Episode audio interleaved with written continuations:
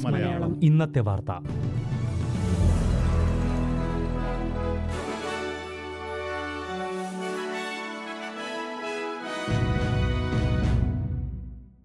നമസ്കാരം. S B S Malayalam ഇന്നത്തെ വാർത്തയിലേക്ക് സ്വാഗതം. ഇന്ന് രണ്ടായിരത്തി ഇരുപത്തിരണ്ട് ജൂൺ ഇരുപത് തിങ്കളാഴ്ച. വാർത്ത വായിക്കുന്നത് സജോ ജോൺ. ഓസ്ട്രേലിയൻ പ്രതിരോധ മന്ത്രി റിച്ചാർഡ് മോൾസ് ഇന്ന് ഇന്ത്യ സന്ദർശിക്കും. ഇരു രാജ്യങ്ങളുടെയും പ്രതിരോധ മന്ത്രിമാരുടെ ആദ്യ ഉഭയകക്ഷി ചർച്ചയ്ക്കാണ് മന്ത്രി ഇന്ത്യ സന്ദർശിക്കുന്നത്.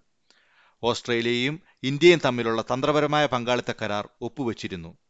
ഇതിന്റെ ഭാഗമായുള്ള പ്രതിരോധ മേഖലയിലെ പങ്കാളിത്തം കൂടുതൽ ശക്തമാക്കുവാൻ ഇന്ത്യൻ പ്രതിരോധ മന്ത്രി രാജ്നാഥ് സിംഗുമായി ചേർന്ന് പ്രവർത്തിക്കുമെന്ന് അദ്ദേഹം പറഞ്ഞു.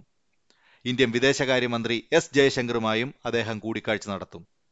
ഏഷ്യ പസഫിക് മേഖലയിലെ ചൈനയുടെ സ്വാധീനത്തെ പ്രതിരോധിക്കാൻ ലക്ഷ്യമിട്ടാണ് ഇന്ത്യയുമായുള്ള ബന്ധം ഓസ്ട്രേലിയ ശക്തമാക്കുന്നത്. റിച്ചാർഡ് മാൾസിന്റെ ഇന്ത്യൻ സന്ദർശനം വ്യാഴാഴ്ച വരെ നീണ്ടു നിൽക്കും.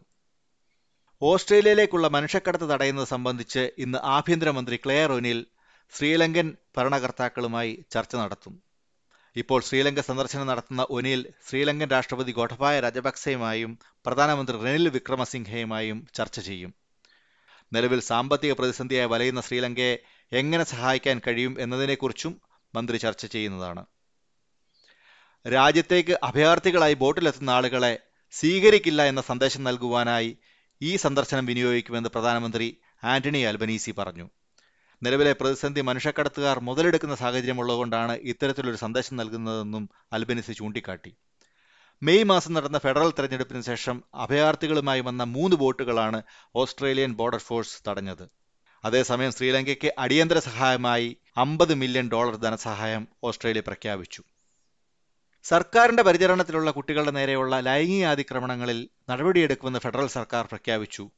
എ ബി സി ന്യൂസ് നടത്തിയ അന്വേഷണങ്ങളുടെ കണ്ടെത്തലുകളോട് പ്രതികരിക്കുകയായിരുന്നു അറ്റോർണി ജനറൽ മാർക്ക് ഡ്രൈഫസും സാമൂഹിക സേവന മന്ത്രി അമാൻഡ റിഷ്വർത്തും. ദേശീയ ചിൽഡ്രൻസ് കമ്മീഷണർ ആൻ ഹോളൻസും അന്വേഷണത്തിനോട് പ്രതികരിച്ചു. നിർദ്ദിഷ്ട ശിശുക്ഷേമ വകുപ്പുകളുടെയും സംവിധാനങ്ങളുടെയും കാര്യം വരുമ്പോൾ അവരുടെ സംരക്ഷണത്തിനുള്ള കുട്ടികളുടെ ക്ഷേമം ഉറപ്പാക്കുന്നതിന് വ്യക്തമായ ഉത്തരവാദിത്തങ്ങൾ ഉണ്ടായിരിക്കണമെന്നും അവർ ചൂണ്ടിക്കാട്ടി.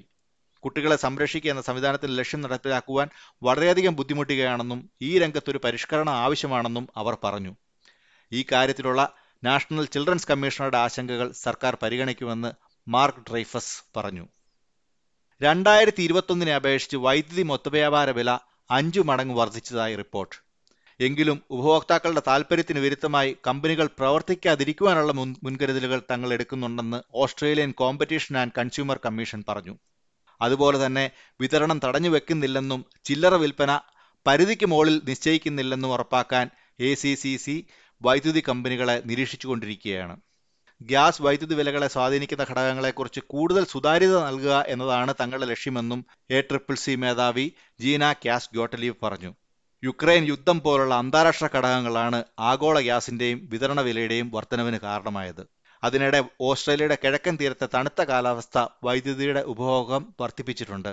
അതോടൊപ്പം തന്നെ കൽക്കരി കൊണ്ട് പ്രവർത്തിക്കുന്ന വൈദ്യുതോൽപ്പന്ന നിലയങ്ങളിൽ അപ്രതീക്ഷിതമായ തകരാർ അനുഭവപ്പെട്ടതും സ്ഥിതി അല്പം സങ്കീർണമാക്കിയിട്ടുണ്ട്.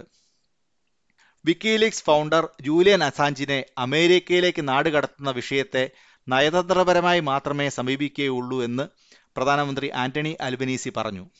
ഇംഗ്ലണ്ടിൽ നിന്നും അസാഞ്ചിനെ അമേരിക്കയിലേക്ക് നാടുകടത്തുവാൻ യു കെ ആഭ്യന്തര സെക്രട്ടറി പ്രീതി പട്ടേൽ അനുമതി നൽകിയിരുന്നു. ഈ ഒരു സാഹചര്യത്തിൽ അസാഞ്ചിന്റെ ജീവനെക്കുറിച്ച് ആശങ്കയുണ്ടെന്നും അദ്ദേഹത്തിന്റെ ഭാര്യ പറഞ്ഞു.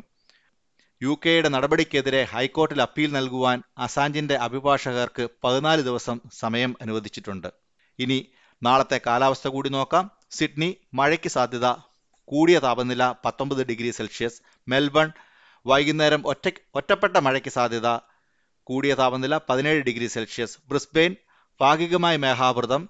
പ്രതീക്ഷിക്കുന്ന കൂടിയ താപനില ഇരുപത്തിരണ്ട് ഡിഗ്രി സെൽഷ്യസ്. പെർത്ത് മഴയ്ക്ക് സാധ്യത ഇരുപത് ഡിഗ്രി സെൽഷ്യസ്. അഡ്ലൈറ്റ് മഴയ്ക്ക് സാധ്യത പതിനഞ്ച് ഡിഗ്രി സെൽഷ്യസ്. ഹോബാർട്ട് ഭാഗികമായ മേഘാവൃതം പതിനഞ്ച് ഡിഗ്രി സെൽഷ്യസ്. ക്യാൻബറ മൂടിയ അന്തരീക്ഷം പതിനഞ്ച് ഡിഗ്രി സെൽഷ്യസ്. ഡാർവിൻ തെളിഞ്ഞ കാലാവസ്ഥ പ്രതീക്ഷിക്കുന്ന കൂടിയ താപനില മുപ്പത്തിമൂന്ന് ഡിഗ്രി സെൽഷ്യസ്. ഇതോടെ ഇന്നത്തെ വാർത്താ ബുള്ളറ്റിൻ ഇവിടെ പൂർണമാകുന്നു.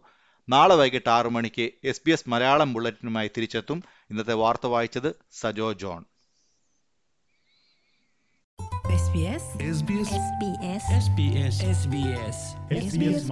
ഇന്നത്തെ വാർത്ത.